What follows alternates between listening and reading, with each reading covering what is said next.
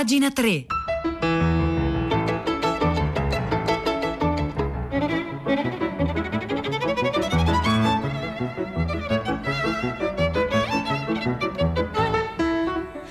Buongiorno, un saluto da Nicola Lagioia, benvenuti a pagina 3, la cultura nei quotidiani, nelle riviste, nel web, sono le 9, 2 minuti 4 secondi di venerdì 9 aprile, noi oggi cominciamo trasferendoci diciamo così a Madrid dove ci sono due grandi eh, scrittori, uno europeo e l'altro eh, sudamericano trasferitosi a Madrid, i due scrittori sono Javier Marias e Mario Vargas Llosa. Cominciamo da Javier Marias di cui parla il Corriere della Sera in un pezzo di Paolo Lepri perché esce il seguito di Berta Isla. Berta Isla è l'ultimo romanzo romanzo di Javier Marias che era stato premiato nel 2018 come miglior libro dai giurati che assegnano il premio annuale della lettura del Corriere della Sera. E adesso appunto il, um, il seguito del libro Berta Isla raccontava la storia di Berta Isla e di suo marito Thomas Nevinson che è un agente segreto che quindi scompare periodicamente di casa e sua moglie si chiede perché perché lei non sa del suo segreto fino a quando pian piano qualcosa si rivela. Berta Isla era tutto quanto raccontato raccontato dal punto di vista di lei, la stessa storia viene adesso raccontata dal punto di vista di lui, anzi non la stessa storia ma la prosecuzione della storia. Eh, le ultime parole, questo può essere, questo potrebbe essere, non riveleremo chi le dice e la ragione per cui vengono dette, ma, insomma, ma termina così appunto il romanzo. Thomas Nevinson, questo è il titolo Thomas Nevinson è appunto il nome, il cognome del marito di Berta Isla, quindi così come il primo, eh, il primo episodio portava il nome di lei, questo porta il nome appunto di, eh, di lui. Eh, Maria si annunciò l'intenzione di proseguire da dove si era fermato, spiegando di essere curioso lui stesso di sapere che cosa fosse stato di, di Thomas Nevinson dopo il suo ritorno a Madrid. È da lì, in effetti, da quel ritorno, che tutto inizia nuovamente. E il giovane a cui era stata annullata la vita normale, la spia, lui diventa una spia quasi proprio malgrado. A quel punto diventa, rimane incastrato nei meccanismi dello spionaggio inglese. È appunto uno spagnolo che viene arruolato dal, dai servizi segreti britannici, la spia inviata sui fronti più pericolosi, il marito scomparso che non veniva ormai più aspettato, decide di accettare un'altra missione segreta, tentato dalla possibilità di interrompere la monotonia tranquilla della sua esistenza ritrovata. Risulta insopportabile, pensa, restare fuori una volta che si è stati dentro. A convincerlo è ancora una volta persona, personaggio veramente eh, maiuscolo eh, nel primo romanzo, eh, Bertram Tupra, il grande burattinaio dei servizi segreti britannici e l'organizzatore delle loro frange più oscure, l'esperto di calunnie, l'uomo dei molti nomi che lo aveva reclutato con un subdolo inganno a, a Oxford. Eh, Thomas, queste sono le caratteristiche del personaggio che chi ha letto appunto il primo libro conosce, ha il dono delle lingue, sa imitare gli accenti, è in grado di infiltrarsi ovunque, ma non riesce a vedere con nitidezza il male che le persone possono tenere dentro. Queste sono le caratteristiche appunto di Tomás. Perché dicevo eh, prima che eh, ci trasferiamo a, a, Madrid e tiravo in ballo eh, Mario Vargas Llosa, che è appunto scrittore peruviano, premio Nobel per la letteratura, autore di grandi romanzi, trasferitosi appunto da, eh, da parecchio tempo a Madrid. Ecco, se non eh, lo conoscete molto, molto Vargas Llosa come proprio scrittore di ponderosi romanzi, perché poi invece interviene spesso nelle questioni di, di attualità e più di una volta, insomma, qui a pagina 3 gli abbiamo dato um, giustamente spazio. Dicevo, se non conoscete i romanzi più importanti di Vargas Llosa, io posso consigliarvene uno, eh, arduo ma bellissimo, è Conversazione nella cattedrale, è una cosa proprio meravigliosa. Vargas Llosa appunto interviene su che cosa? Su, su El País Uh, Javier Marias è uno appunto degli scrittori che ha portato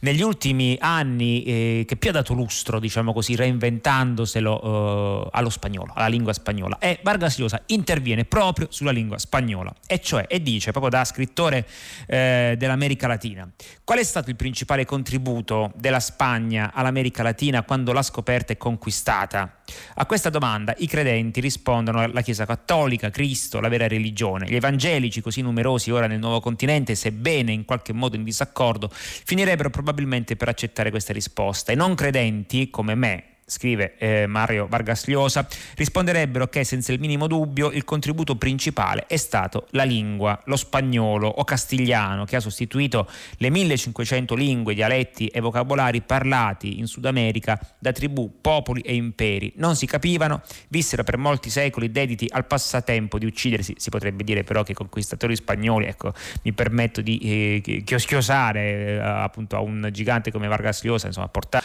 eh, morte e malattie in altro, in altro modo. Ma comunque, insomma, molti indigeni e un buon numero di spagnoli morirono di spada e pallottole in quei secoli travagliati in cui la Spagna riempì eh, l'America di chiese, città, conventi, università e seminari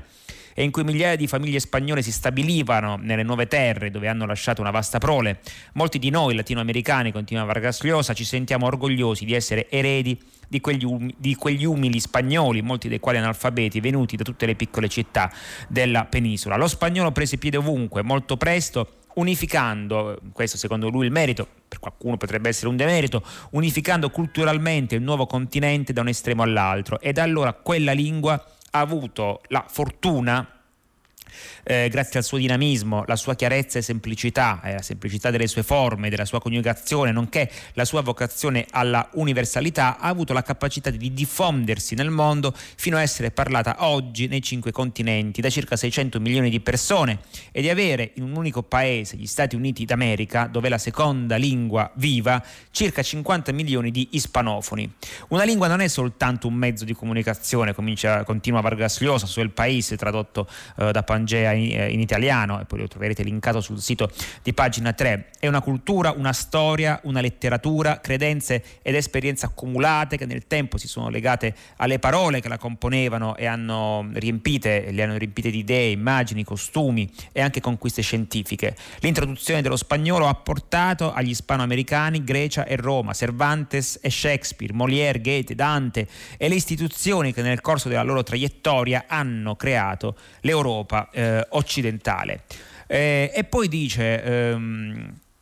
tuttavia, e qui c'è anche un elemento polemico di Vargas Llosa, contrariamente a quello che sarebbe naturale, cioè la gioia e l'orgoglio di un paese la cui lingua ha acquisito nei secoli una universalità che appunto ha davanti a sé soltanto l'inglese, dal momento che il mandarino e l'indi sono troppo complicati e locali per essere autentiche lingue internazionali, nella stessa Spagna, la terra in cui quella lingua è nata e si è evoluta e in seguito ha ereditato il mondo intero, esiste da qualche tempo una campagna da parte degli indipendentisti e degli estremisti per abbassarla, per diminuirla, bloccandole la strada e cercando di abolirla o addirittura di sostituirla. E qui appunto Vargas Llosa continua a difesa eh, dello, eh, dello, spagnolo, in, in, un articolo che, insomma, che immaginiamo soprattutto in Spagna eh, divisivo, ma poi alla fine interessante come ogni punto di vista di Mario Vargas Llosa, che però appunto eh, di cui però rimandiamo ai romanzi come La festa del caprone o ancora, ripeto, Conversazione nella cattedrale. E, e poi ricordo il, ehm, con cui appunto avevamo cominciato eh, parlando dello, dello, spagnolo tirato a lucido negli ultimi anni ed elevato ancora di più eh, da parte di eh, Javier Marias, il cui appunto nuovo libro, il seguito di, di Berta Isla, esce appunto in, in Spagna, eh, Thomas Nevinson, eh, appunto di, ehm, di Javier Marias, ne scrive invece Paolo Lepri oggi sul Corriere della sera.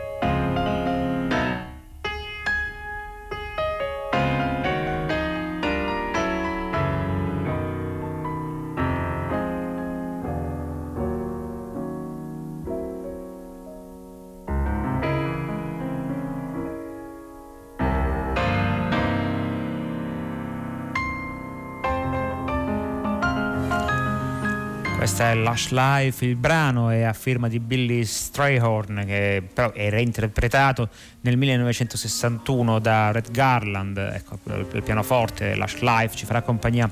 questa puntata di venerdì di pagina 3. Nel frattempo abbiamo in collegamento Pietro del Soldà per tutta la città ne parla a partire dalle, dalle 10. Buongiorno Pietro.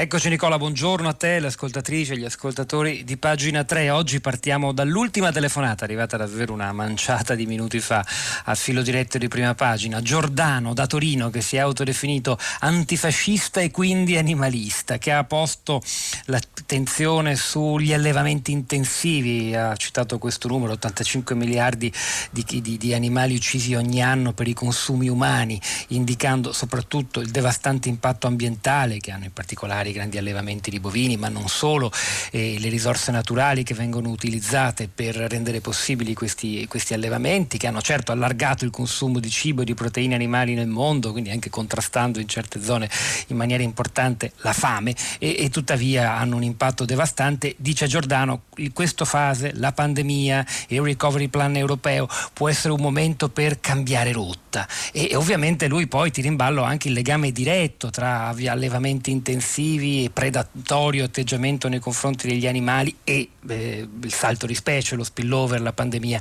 che stiamo vivendo. Eh, di questo noi oggi dobbiamo parlare perché è un tema molto interessante e che sta già suscitando, me lo diceva il regista Piero Pugliese ora in cuffia, molte reazioni degli ascoltatori che dopo la telefonata di Giordano hanno continuato a scrivere su questo tema. Mandateci i vostri contributi e anche i vostri WhatsApp audio perché li useremo nella puntata in diretta di tutta la città ne parla dalle 10. A te Nicola.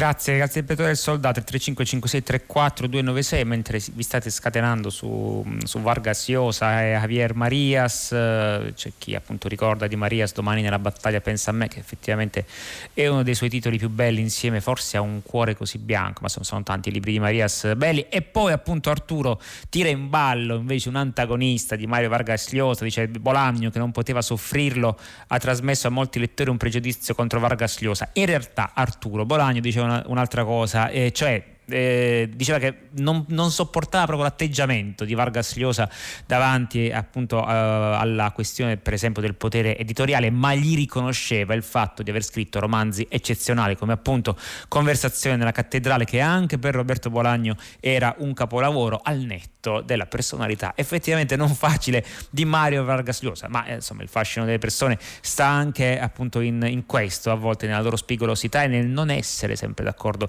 con, con noi noi. Altro personaggio di questo tipo è Michel Foucault, grande eh, filosofo francese a cui è dedicata oggi la copertina del venerdì di Repubblica. C'è un pezzo molto lungo, molto bello di Marco Cicala che faccio in tempo giusto ad accennarvi. Chi lo conobbe racconta che Foucault scoppiava spesso in risate telluriche e solari. Diverse foto lo mostrano sorridente nei maglioni a collo alto che insieme alla testa rasata ne facevano una sorta di, di icona. Eh, anche in un bel ritratto del 76 Michel Foucault se la ride ma guardando bene scopri che nella dentatura gli manca un premolare. Qualche interprete si è intrufolato in quel buco fino ad attribuirgli una portata, diciamo così, extra odontoiatrica e a vederci quasi una metafora del lato oscuro che il filosofo si trascinava eh, dentro. E poi appunto Marco Cicala parla di tutta la storia di, di Foucault da eh, studente problematico a Parigi, all'università, a sperimentatore di droghe, a costruttore appunto di teorie e di libri, alcuni appunto mh, ermeti, tuttora molto ermetici come le parole e le cose, altri quasi dei bestseller, bestseller tenendo conto che erano libri di filosofia come eh, Sorvegliare e, e, punire oppure appunto l'uso eh, dei piaceri e così via fino a farne diventare appunto un, uh, un maestro anche negli, negli, Stati Uniti che rispetto alla cultura francese nutrono sempre appunto un, un misto di attrazione eh, e repulsione. E nel caso appunto di Foucault eh, Foucault è stato mh, mm, sin troppo adottato forse nei college eh, universitari ma comunque che cosa resta ed è molto ciò che resta e viene reinterpretato di continuo eh, del pensiero di Michel Foucault è dedicato appunto eh, tutto, so, tutta la copertina eh, del venerdì e l'articolo eh, a cui vi ho fatto cenno è molto bello perché poi si addentra anche proprio nelle questioni eh, teoriche che toccano molte, molti temi caldi di oggi. Dicevo l'articolo su Foucault sul venerdì è a firma di Marco Cicale.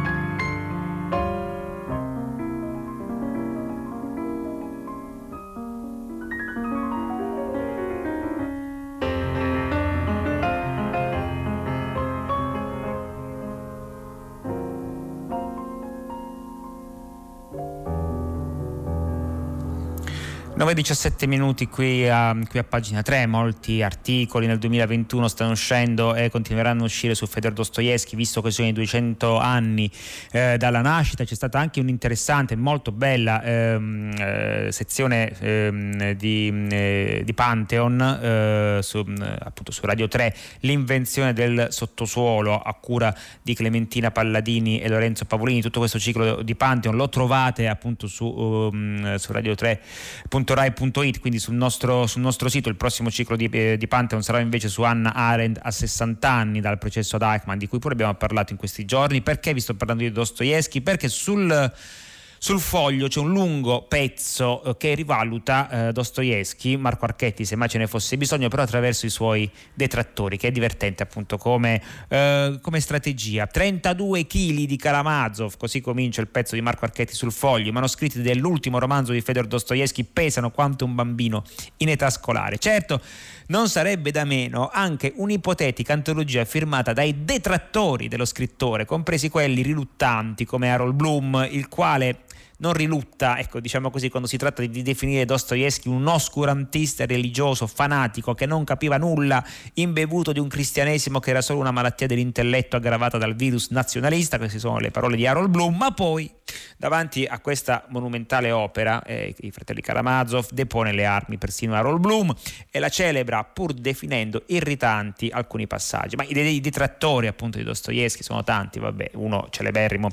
Vladimir Nabokov, eh, Ehm, che tra l'altro riesce con le sue lezioni di letteratura russa con Adelphi proprio in queste settimane, che viene ripubblicato, come noto definì Nabokov, come noto lo dice appunto scrive Marco Archetti, insomma non è detto che lo si sappia, definì delitto e castigo una spaventosa tiritera e confessò di disprezzare persino i fratelli eh, Karamazov. Che cosa rimproveravano a Dostoevsky? Lo considerarono come uno scrittore di grandi doti ma di dubbio gusto e di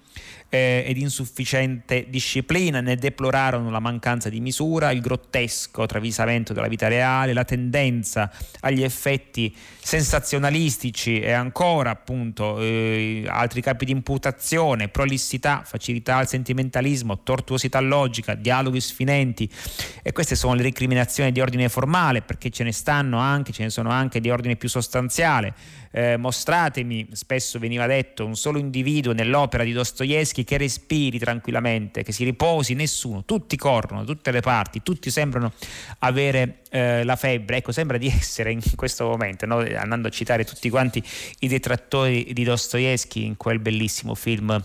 eh, di Woody Allen, credo che fosse Io ed Annie, dove appunto ci sono eh, appunto questi intellettuali newyorkesi che fanno il gioco dei sopravvalutati e Woody Allen impazzisce, cioè nel sentire appunto che eh, declassano autori come Dostoevsky e dall'alto delle loro piccole cattedre eh, universitarie nella, nella, poetica appunto di quel, eh, di quel, film. È il momento appunto davvero magico nell'opera di Woody Allen in cui a un certo punto eh, c'è chi eh, parla per bocca di Marshall McLuhan facendo la fila al cinema e poi compare davvero Marshall McLuhan in persona che appunto eh, sconfessa l'antagonista retorico di Woody Allen. Scusate, ho fatto una digressione verso quel film perché davvero era io ed Annie era, era veramente delizioso. Però continua Marco Archetti tornando a Dostoevsky sul sul foglio. È vero, lui ha tutte queste, probabilmente ha tutti questi difetti, ma sono uh, una briciola rispetto agli enormi meriti, cioè quello di sforzarsi in continuazione di indagare negli abissi dell'animo umano, di essere stato anche una sorta di anticipatore forse uh, della, della psicanalisi. Con lui forse persino prima di lui, io citerei eh, la Emily Bronte di eh, Cime Tempestose, però appunto nel, nel labirinto di, di Dostoevsky, questo, appunto questa Pietroburgo ridotta a una sorta di labirinto eh, sotterraneo, si trovano tutta una serie di gemme e si trovano Uh, molti passaggi che mostrano il XX secolo come ancora appunto ovviamente non lo si poteva vedere ai tempi di Dostoevsky, un po' come farà Kafka che illuminerà in maniera appunto inquietante gli anni persino successivi alla sua morte attraverso i suoi racconti, forse nel caso di Kafka dovremmo parlare proprio di vere e proprie uh, parabole. Uh, faccio anche in tempo anche a segnalarvi, lo trovate online sul sito del manifesto, un pezzo molto bello dedicato a Malcolm Lori, perché Malcolm Lori? Perché se c'è stato uno scrittore dostoevskiano eh, di metà Novecento, questo è stato il signor Malcolm Lori, anche qui sotto il vulcano, romanzo complicato, arduo appunto in cui addentrarsi, ma una volta che ci siete dentro, beh, troverete in quella miniera parecchie pietre preziose. Tornando appunto a Dostoevsky, vi ricordo il ciclo di Pantheon, l'invenzione del sottosuolo, lo trovate sul sito di Radio 3 e oggi appunto questo lungo pezzo a firma sul foglio di Marco Archetti.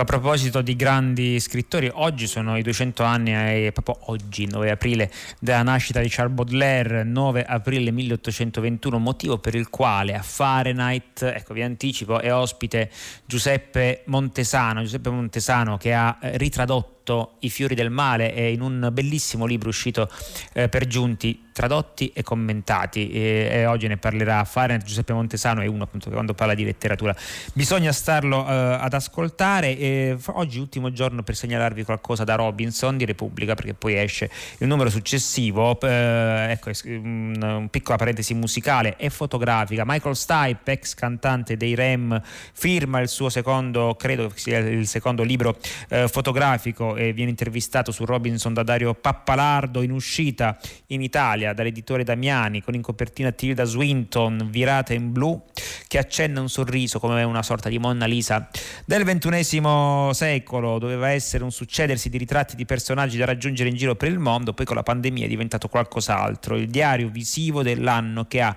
cambiato tutto dedicato insomma a quelli, ai personaggi che l'hanno ispirato eroi e eroine eh, dell'immaginario di Michael Stipe chi sono gli eroi Michael Stipe? sono quelli risponde lui che condividono le qualità supreme che saranno di esempio per gli esseri umani di domani, e cioè l'empatia, il coraggio, la forza e la vulnerabilità. Le due ultime cose, forza e vulnerabilità, eh, non si contraddicono per nulla eh, fra di loro. Ha anche cercato di fotografare John Didion, grandissima scrittrice, che però gli si è negata, dice Michael Stipe, sarà per la prossima volta. Si parla appunto di fotografia, si parla di musica, si parla del futuro incerto che ci aspetta, come sarà il mondo dopo uh, la pandemia. Non sarà quello che avevamo abbandonato, ma insomma non è detto che sia tutto un male, probabilmente ci sarà, come sempre appunto accade nelle, nelle, nelle epoche e, nei, e, nei, periodi successivi ai grandi cataclismi ci saranno cose interessanti e cose insomma anche, anche tragiche. L'intervista eh, a Michael Stipe a firma di Dario Pappalardo la trovate su Robinson.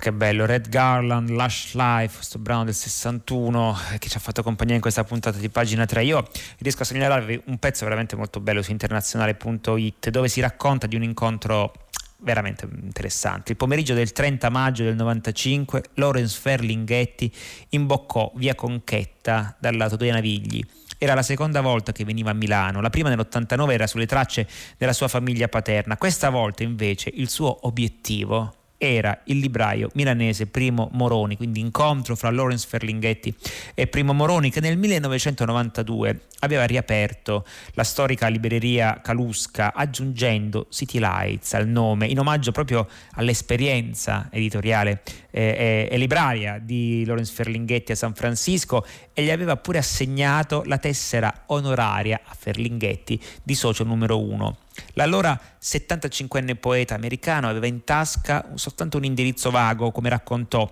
in un suo taccuino di viaggio, ma questo non gli impedì di centrare, di centrare l'obiettivo. Fatti pochi passi al numero 18, si trovò davanti a un edificio sbarrato con delle assi. C'era, ricorda Lorenz Ferlinghetti, c'era una porta che sembrava chiusa ma non lo era completamente. Sembrava che nessuno ci vivesse o lavorasse, bussò a lungo fino a quando la porta si aprì scricchiolando e dall'interno sbucò un occhio. Si presentò come Lorenz Ferlinghetti, il poeta, lo scrittore, l'editore, il libraio finito in carcere per aver pubblicato l'urlo di Allen Ginsberg e solo allora si affacciarono due tipi dall'aria diffidente che sembravano decisamente sulla difensiva, questo sempre nel ricordo di Ferlinghetti. Non temevano lui, capì poi, ma temevano che arrivasse la polizia a cacciarli con la forza. Dal giugno del 1988 il centro sociale autogestito Cox 18 aveva già subito eh, un paio di, sgo- di, di sgomberi. Appena però fu chiaro che quella l'anziano signore con la barba bianca, ben curata, beh, comunque Ferlinghetti è impossibile da scambiare per un, per un poliziotto. Appena fu chiaro che quell'anziano signore con la barba bianca eh, e curata e un cappello a falde larghe era davvero il fondatore della City Rights di San Francisco, beh, altri cominciarono ad apparire uscendo allo scoperto e avvicinandosi e stringendomi la mano e abbracciandomi, ricordava appunto in questi taccuini Lawrence Ferlinghetti, tra questi c'era anche Primo Moroni di quell'incontro fra il padre della Big Generation e lo zio, potremmo definirlo così, dei centri sociali, come era stato eh, definito oh, Moroni, che però amava ripetere, ribattere con ironia, beh, zio sempre meglio che nonno, ci restano alcuni, alcune immagini. Per esempio Marco Filopat ricorda quel giorno ero alla Shake, che è una casa editrice di libri legati alle controculture, fui chiamato di corsa quando appunto mi dissero che era arrivato Lawrence Ferlinghetti. Il racconto continuo è molto, è molto bello e avvincente, è appunto anche un, un, omaggio alle librerie a firma di Angelo Mastrandrea, lo trovate su internazionale.it. È tempo di passare il microfono al primo movimento con Renata Scognamiglio Consiglio. Io vi ringrazio per l'ascolto, con me vi ringraziano Danilo Solidani alla console, Piero Pugliese in regia, Marzia Coronati in redazione, Maria Chiara Beranec, curatrice del programma, lunedì, eh, pagina 3, io passo a mia volta il microfono a Sia Bencivelli, un saluto da Nicola La Gioia.